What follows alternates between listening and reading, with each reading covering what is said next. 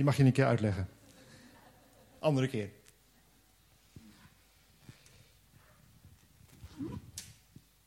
God spreekt. Maar luister jij?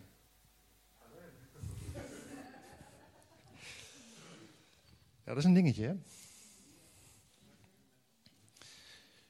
Psalm 119, vers 105, daar staat: Uw woord leidt mij. Het is een lamp voor mijn voeten, een licht op mijn pad.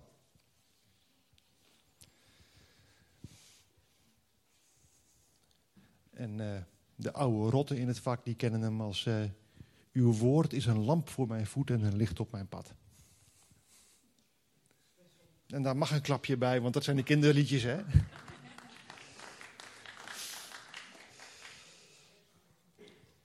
Dat is trouwens heel waardevol, hebben we al gezien. Uh, in, er zijn zo verschrikkelijk veel getuigenissen van mensen die in de kerk opgevoed zijn. Hè? Die naar de kindernevendienst of de zondagschool of hoe het daar ook heette gingen. En op een gegeven moment afgedwaald zijn.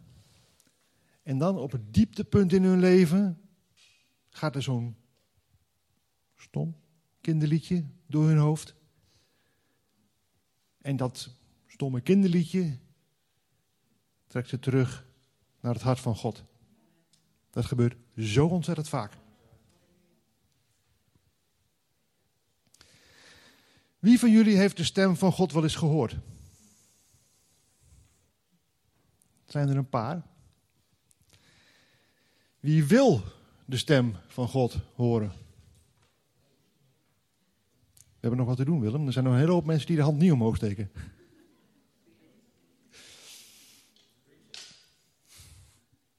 We weten dat God spreekt. Maar hoe spreekt hij? Nou,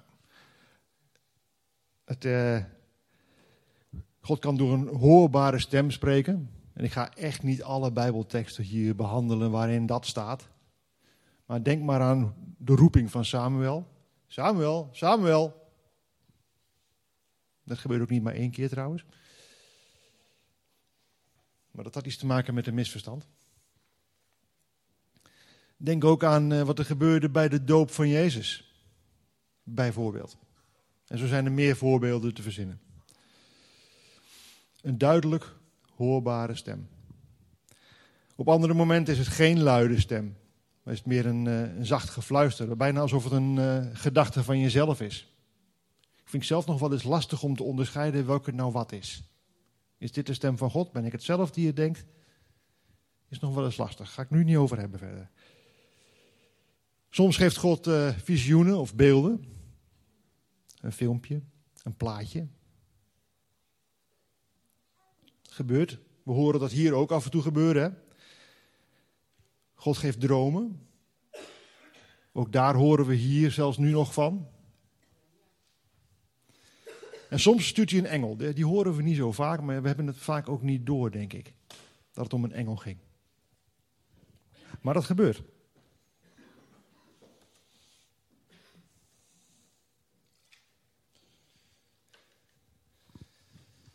Maar er zijn wel veel meer eh, vormen te bedenken waarop God spreekt. Maar dat weten we met het hoofd, hè? maar weet je dat ook uit ervaring? Een aantal van jullie heeft al de stem van God gehoord, zeggen jullie zelf. Dus jullie weten het uit ervaring. En waarom is het eigenlijk zo belangrijk? Hebreeën 4, vers 12, daar staat: want het woord van God is vol leven en kracht en het is scherper dan het scherpste zwaard. Het dringt zo diep in ons door dat het ziel en geest van elkaar kan scheiden.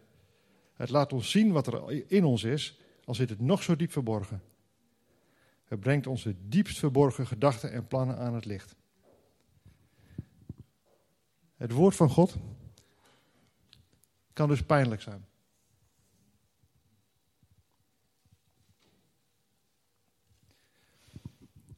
Want dat laat zien wat er in je hart zit. Hoe diep verborgen ook. En ik weet niet hoe het met jullie is, maar ik ben daar niet altijd trots op. Wat er zich in mijn hart bevindt. Hoe dieper weggestopt, hoe moeilijker.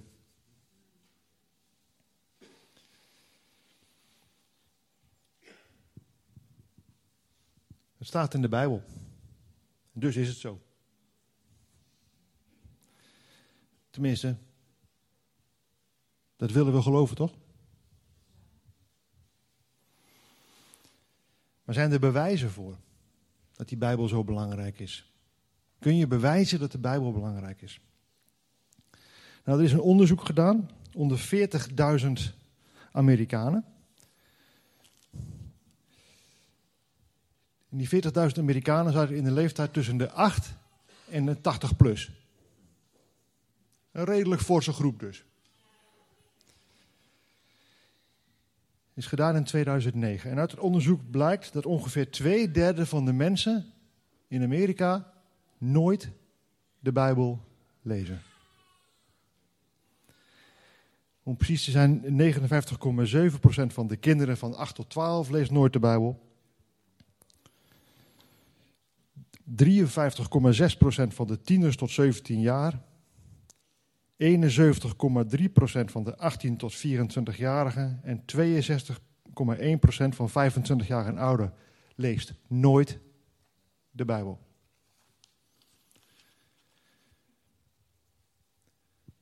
Ja, maar daar zitten ook ongelovigen tussen, hè? Dat is niet gek. Dat klopt, er zitten ongelovigen tussen. Denk je dat het onder de christenen heel veel beter is?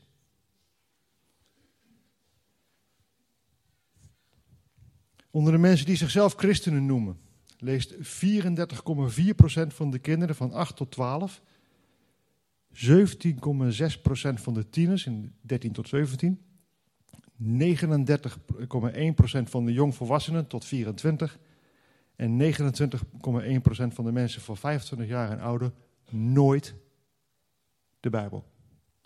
Christenen die nooit de Bijbel lezen. Ik word daar verdrietig van.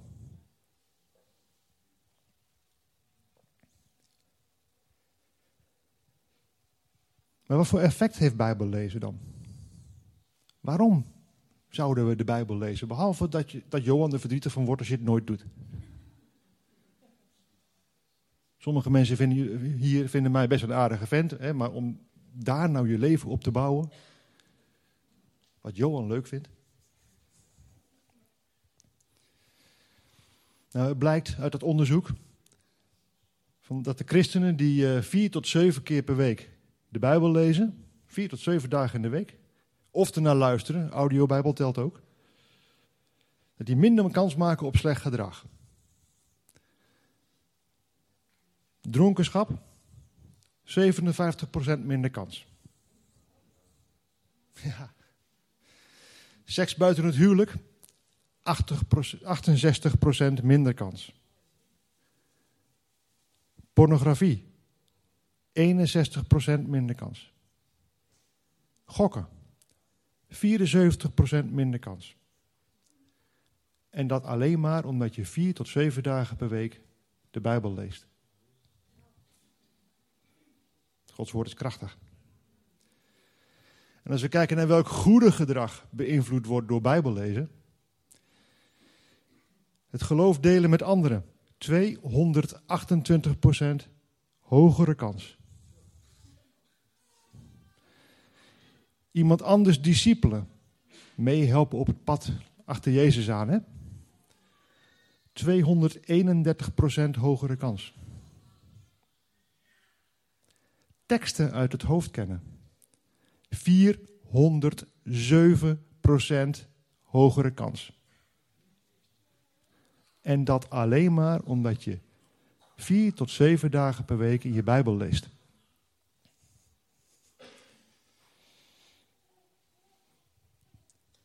Kerkbezoek wordt daaronder niet meegerekend.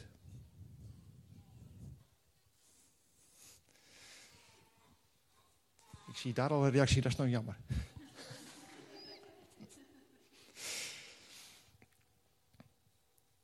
Het blijkt dat als je één tot drie keer per week, één tot drie dagen per week de Bijbel leest, dat dat eigenlijk nauwelijks effect heeft.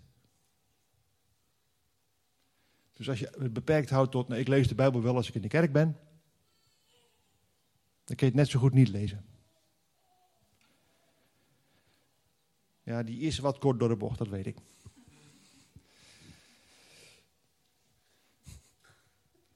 Uit datzelfde onderzoek blijkt trouwens ook dat uh, volwassenen die minstens één keer per maand naar de kerk gaan, 38% minder kans maken op dronkenschap, 31% minder kans op buitenechtelijke seks, 30% minder kans op pornografie en 26% minder kans op gokken. Omdat je één keer in de maand naar de kerk gaat. Paulus zei het al, hè. Je moet de samenkomst niet verzaken.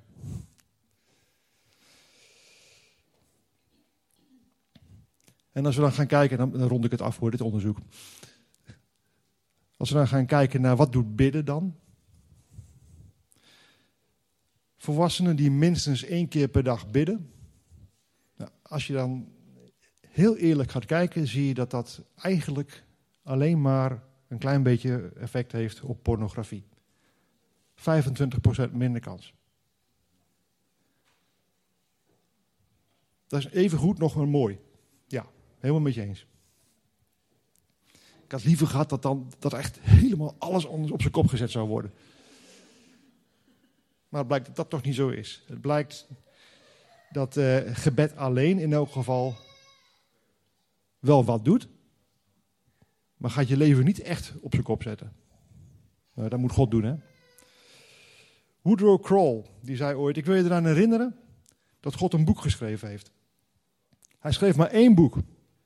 Ik vraag me af wat je zal zeggen als hij je bij het laatste oordeel vraagt: Heb je mijn boek gelezen? Ik bedoel, heb je ooit in je hele leven mijn boek helemaal gelezen?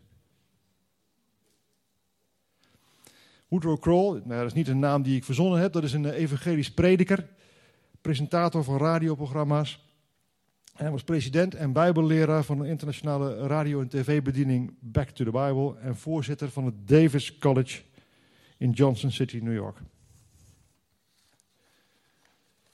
Niet helemaal uit de lucht gegrepen dus. Er zijn er heel veel smoesjes om de Bijbel niet te lezen. Heel veel redenen. De meeste mensen zeggen dat ze te druk zijn. Ja, daar heb ik echt geen tijd voor. Of dat ze te veel afgeleid worden. Uit dat onderzoek blijkt dat mensen zelf ook inzien dat het smoesjes zijn. Het is niet zozeer een kwestie van geen tijd. Het is een kwestie van prioriteit. Ja, we kunnen wel het hele, een, een uur op Facebook zitten. Maar vijf minuten je Bijbel lezen, dat gaat er niet worden. Daar hebben we geen tijd voor. Ja, dan moet ik een TikTok-filmpje afzetten. Hè?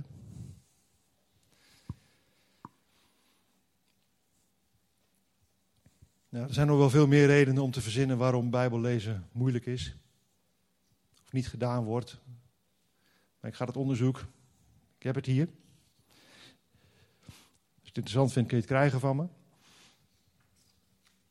Ik ga het onderzoek verder niet behandelen.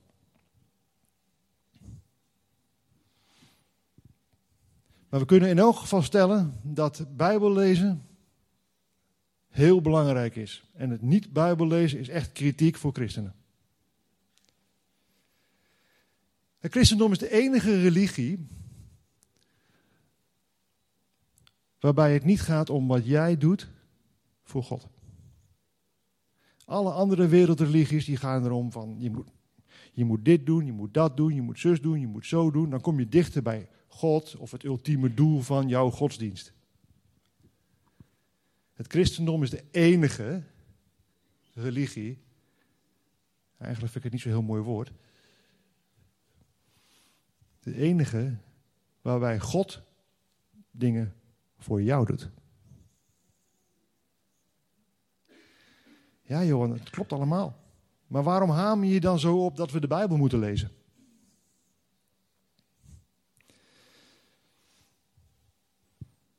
Alles wat er gedaan moet worden, is toch al gedaan? We kunnen de liefde van God toch niet verdienen of sterker maken? Jezus zei toch aan het kruis: Het is volbracht. Het is toch klaar? Waarom hamer je dan zo op? God is een God van relaties. En zonder communicatie houden relaties geen stand. Moet je je voorstellen dat ik een appje stuur naar Daphne, met daarin een vraag of zo. En dat appje blijft staan op gelezen. Geen reactie. Ik praat met Daphne, maar ik praat eigenlijk meer tegen Daphne. Ik krijg geen reactie. Wat denk je? Voel ik me dan verzekerd, zelfverzekerd over de relatie die ik met Daphne heb? Zit wel goed? Als dat zo blijft doorgaan, dan ga ik me toch echt wel vragen stellen. Hoe zit het met ons? Relaties.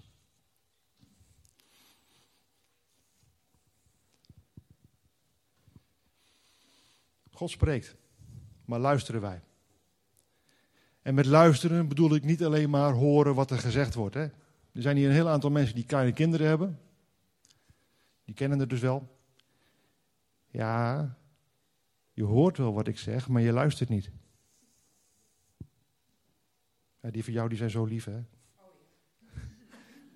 Die luisteren, gehoorzamen alles. Eh, nog voor je uitgesproken bent is het gedaan. Was het maar zo'n feest.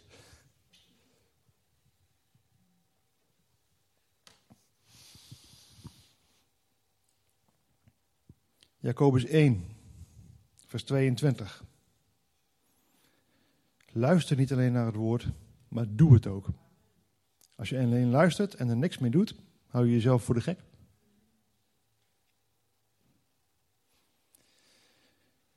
Niet alleen horen wat God zegt, moet er ook naar handelen.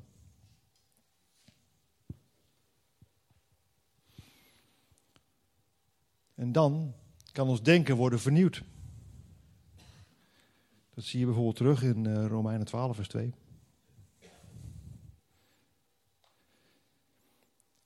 Ons denken moet vernieuwd worden. Zodat wij als persoon veranderen naar de persoon die God in gedachten had toen hij ons meer maakte. Jezaja 50 staat in vers 5. De Heer spreekt zijn woorden in mijn oor en ik gehoorzaam aan wat hij zegt. Ik verzet mij niet. Goeie tip. Slimme man die Jezaja.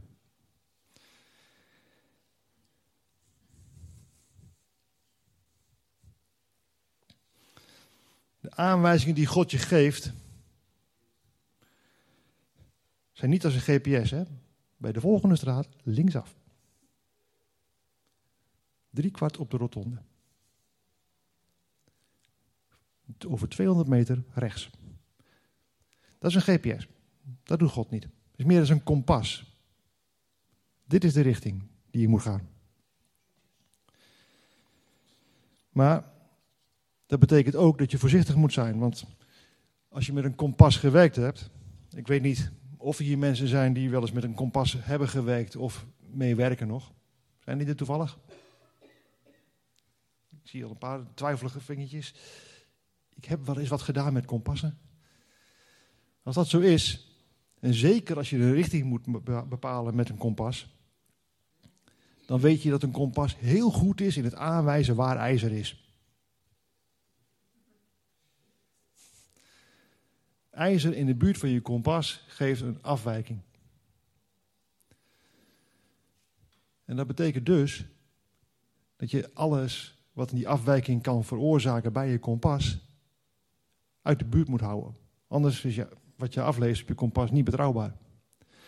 En als jij bijvoorbeeld met een kompas zou gaan vliegen en je wilt naar Londen, maar er komt een afwijking in je kompas omdat je niet goed oplet, Behalve dat je erg lang onderweg bent om er te komen, sta je uiteindelijk in New York. Want die twee lijnen liggen niet zo heel ver uit elkaar. En dat begint met een heel klein beetje. Jezaja 30, vers 21. En als jullie links of rechts van de weg af willen gaan, zullen jullie achter je horen zeggen: Dit is de goede weg. Zo moet je gaan. Dat is dus niet ga je hier links, ga je hier rechts. Meer van: Hé, hey, wat ben je aan doen, joh? Ja, even. Duur. Gods woord geeft richting. Maar dat is niet het enige. Het is er ook voor bedoeld zodat jij kan standhouden, kan blijven staan en niet komt te vallen als de vijand je aanvalt. En dat, daar heeft het woord van God een speciale rol in. Efeze 6. Doe daarom de hele wapenrusting van God aan. De hele wapenrusting van God aan. Dan kun je je verdedigen als het kwaad je aanvalt. En dan kun je ook blijven staan als je alles hebt gedaan wat je moest doen. Ga dus staan en bind om je heupen de waarheid als een riem. Trek rechtvaardigheid aan als een panzer. Wees bereid om het goede nieuws van de vrede met God aan de mensen te brengen. Dat zijn je schoenen. Houd vooral vast aan het geloof. Je geloof is je schild. Houd dat schild omhoog, zodat je alle brandende pijlen kan uitdoven die de duivel op je afschiet. Zet de helm van de, je redding op je hoofd. Neem het zwaard van de geest in je hand. Dat is het woord van God. En bid bovendien met alle soorten van bidden en smeken bij alles wat zich voordoet. Laat je daarbij leiden door de Heilige Geest. Let erop dat je dat doet. Bid zonder ophouden voor alle gelovigen. Het woord van God is dus je zwaard. Maar je hebt niks aan een zwaard als het in de schede blijft zitten. Dan hangt het er maar een beetje. Daarom zegt Paulus ook: neem je zwaard in je hand. En het lastige aan een zwaard is ook dat het een heel gevaarlijk ding is. Ook voor jezelf, als je er niet mee geoefend hebt. Je moet jezelf oefenen in het omgaan met je zwaard. Anders dan doe je jezelf pijn, je medechristenen pijn. En ben je uiteindelijk niet effectief.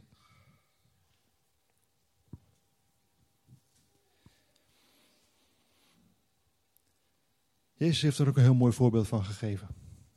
We kennen het verhaal wel, hè? hij was net gedoopt en in Lucas 4 lezen we over hoe de duivel Jezus in de woestijn probeerde te verleiden. In de Bijbel staat. Valt mij wel op dat als je dat stuk leest, dat uh, de duivel de Bijbel citeert. En Jezus doet het ook. En dat is een mooi voorbeeld, want de duivel misbruikt het zwaard, het woord van God, en probeert daarmee Jezus aan te vallen, maar Jezus weet precies hoe het zit. Die weet hoe hij met zijn zwaard om moet gaan.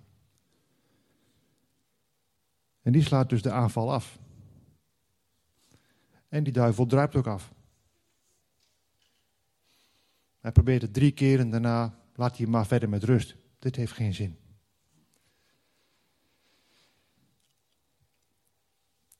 Het is belangrijk dus dat je tijd neemt met je Bijbel. Dat je weet wat er staat. Dan kun je daaraan vastklampen op het moment dat nodig is. Kun je jezelf staande houden met het woord. Dan heb je een antwoord als de duivel je aanvalt. Een ander voorbeeld dan dat van Jezus krijgen we van Paulus. In Romeinen 10, vers 9 tot 11 staat: Als je met je mond hardop zegt dat Jezus de Heer is. en met je hart gelooft dat God hem uit de dood heeft teruggeroepen en levend heeft gemaakt, ben je gered. Door dit met je hart te geloven, word je vrijgesproken van schuld. En door het met je mond hardop te zeggen, word je gered. Want in de boeken staat: iedereen die op hem vertrouwt, zal niet in hem teleurgesteld worden in de boeken staat. Paulus citeert dus het Oude Testament. Hij was op dat moment bezig met het schrijven van een stukje van het Nieuwe. Hè? Dat wist hij nog niet, maar dat gebeurde wel. In de boeken staat. En wie op hem, of God, vertrouwt, zal niet in hem, in God, teleurgesteld worden. Maar er zit wel een voorwaarde aan. En Paulus weet dat ook. Oh jee, voorwaarde. Romeinen 10, vers 14. En verder. Hoe kunnen de mensen de Heer aanbidden als ze niet in Hem geloven? Hm. Hoe kunnen ze in Hem geloven als ze nooit van Hem hebben gehoord? Hoe kunnen ze van Hem horen als niemand hen over Hem heeft verteld? En hoe kan iemand over Hem vertellen als hij niet wordt gestuurd? Er staat in de boeken, wat is het heerlijk om de voetstappen te horen aankomen van iemand die goed nieuws komt brengen. Maar niet iedereen heeft het goede nieuws dat hij hoorde ook geloofd. De profeet Jezaja zegt, Heer, wie heeft geloofd wat hij van mij hoorde? Dus je kan alleen gaan geloven als je eerst echt hebt gehoord wat er over Christus wordt verteld.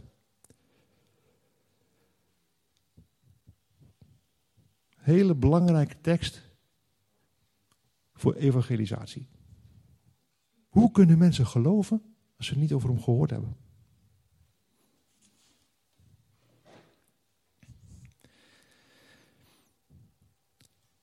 Het belang van het brengen van het goede nieuws. Mensen hebben het nodig dat ze over Jezus horen.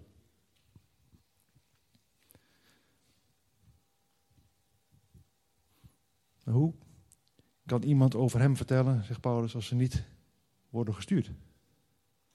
En hoe weet je of je gestuurd bent? Hoe weet je dat? Soms is het makkelijk, hè? Ja, Willem die keek mij aan die zei, ga jij maar. Matthäus 28, vers 19 en 20.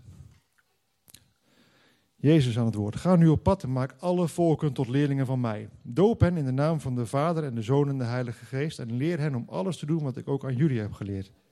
En ik ben alle dagen met jullie totdat de tijd van de wereld om is. Marcus 16. Jezus zei: Ga nu de hele wereld in en vertel het goede nieuws aan iedereen. Wie het nieuws gelooft en zich laat dopen, zal worden gered. Lucas 24, vers 46. En Jezus zei tegen hem, staat ook in de boeken dat de Messias moest lijden, dat hij op de derde dag moest opstaan uit de dood. Er staat ook dat namens hem aan alle volken verteld moet worden dat ze moeten gaan leven zoals God het wil. En dat de mensen vergeving kunnen krijgen voor hun ongehoorzaamheid aan God. Jezus gaf de opdracht. Heel simpel eigenlijk, hè? Dat weten we. Niet omdat we hem hebben ontmoet. Ah, u bent dus Jezus. Oh, mag ik even kijken, wie gaat in uw handen? We hebben zijn stem niet gehoord. Niet letterlijk. We hebben niet geroken dat hij gisteren een knoflook heeft gegeten. We lezen het in de Bijbel. Daardoor weten we het.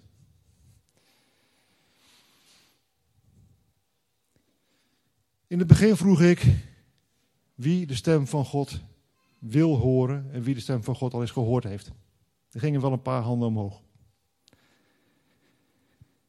Iedereen die gelooft, heeft ooit tenminste één keer de stem van God gehoord. Want God riep jou en daarom ben jij gaan geloven.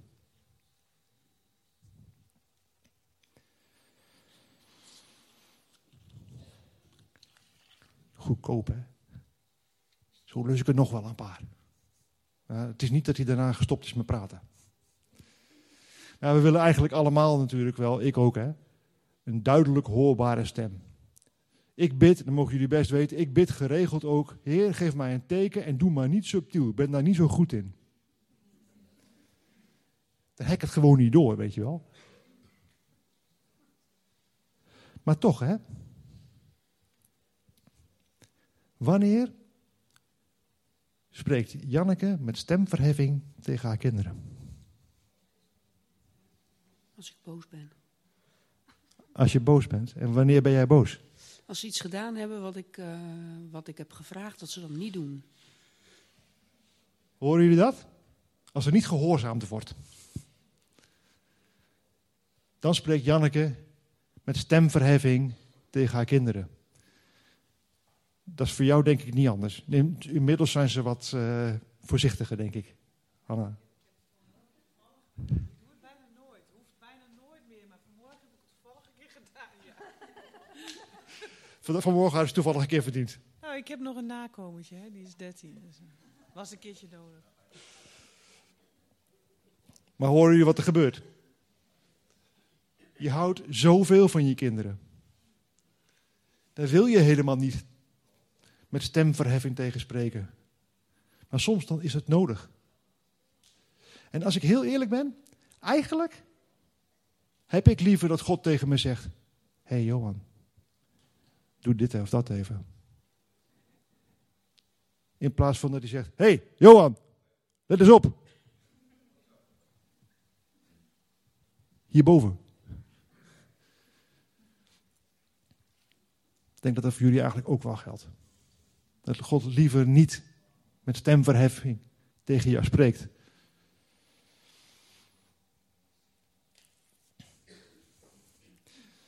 Wie van jullie heeft de Bijbel al eens helemaal van kaft tot kaft gelezen?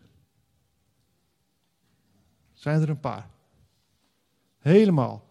Van Genesis 1 tot en met Openbaring 22. Van in den beginnen tot amen.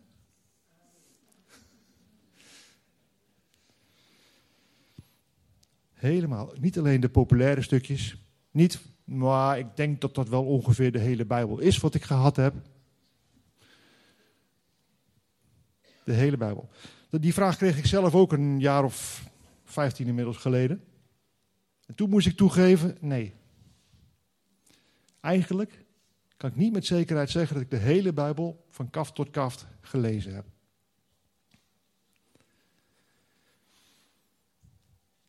Ik heb geprobeerd om eh, duidelijk te maken hoe belangrijk het is om de hele Bijbel te lezen. Om dat regelmatig te doen. De Bijbel lezen. Liefst vier tot zeven keer per week in je Bijbel lezen.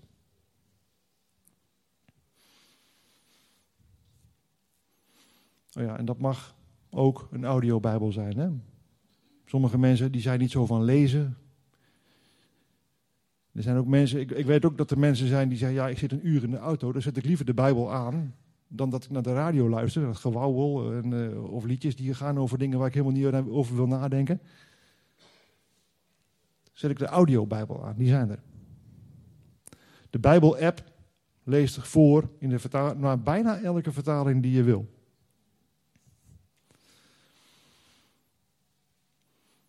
Ik wil je uitdagen om de hele Bijbel een keertje helemaal van kaft tot kaft te lezen.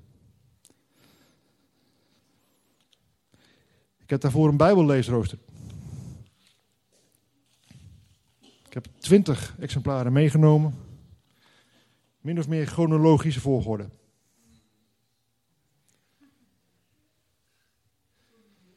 Als je dat rooster doorleest, gewoon volgt, elke dag leest wat er op het rooster staat, lees je in één jaar de hele Bijbel van kaft tot kaft door.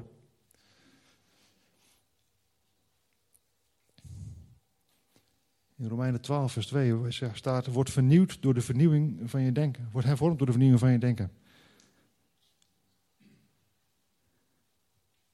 Hervormd worden door de vernieuwing van je denken. Ja, dat gaat dus niet over een kerkgenootschap. Zie, we zitten in de verkeerde kerk. Moet het niet naar, de, moet naar hervormd? Nee. Je gedachten moeten vernieuwd worden. Vul je hoofd met het woord van God. Dat je Bijbelteksten ademt. Want dat zijn de woorden van God. Woorden van leven. Dat was Petrus die dat tegen Jezus zegt. Heeft woorden van leven. Het woord van God is de Bijbel. Wil jij weten wat God zegt? Moet je dicht bij zijn mond zijn. De bovenlip, de onderlip. Open die Bijbel. Lezen. We hebben een bundel van 66 boeken. Die geschreven is. Die 66 boeken zijn geschreven door zo'n 40 verschillende schrijvers. In drie verschillende talen. Die schrijvers woonden op drie verschillende continenten. Ze schreven dat boek, die bundel, over een periode van ongeveer 1600 jaar. En toch is het één boodschap. Een bundel waarvan je kan bewijzen dat de oorsprong ligt buiten de tijd. Laten wij de tijd nemen om dat te lezen. We hebben het niet voor niks gekregen. Een liefdesbrief van God.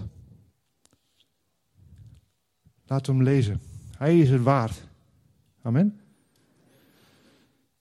Nogmaals, ik heb hier dus een Bijbelleesrooster. Ik heb er twintig meegenomen. Als ze op zijn en je wil ook,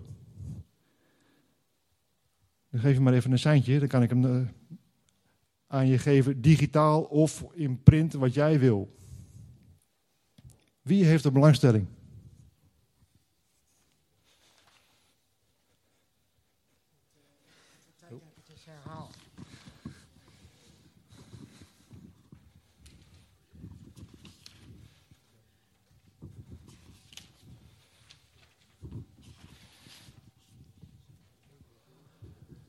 Ja, ik, uh, ik zie de handjes. ik zie, zag bijna niet alle handjes.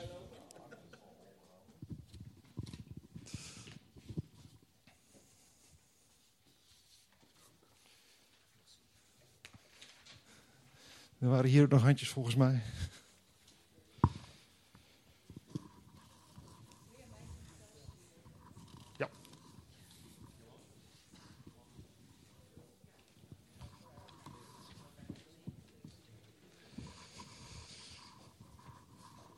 Ga er zo wel vanaf komen.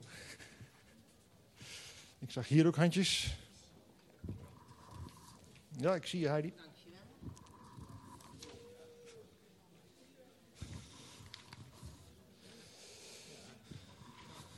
Ik heb er nog een paar.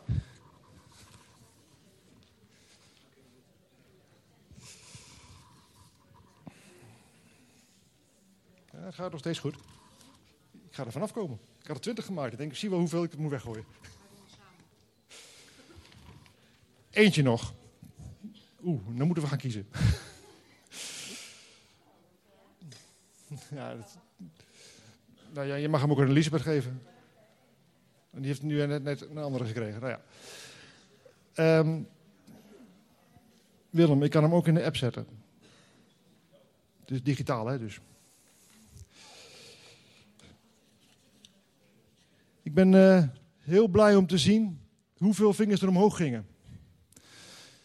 Ik zet hem ook uh, wel in de app. Dan krijgen meer mensen die misschien ook niet vandaag hierbij waren, of die nu niet hun hand opgestoken hadden, maar die later dachten, hmm, had ik wel moeten doen. Krijg je hem digitaal. In een jaar lang tijd de hele Bijbel door. Hij is het waard. Hij is het waard. Amen.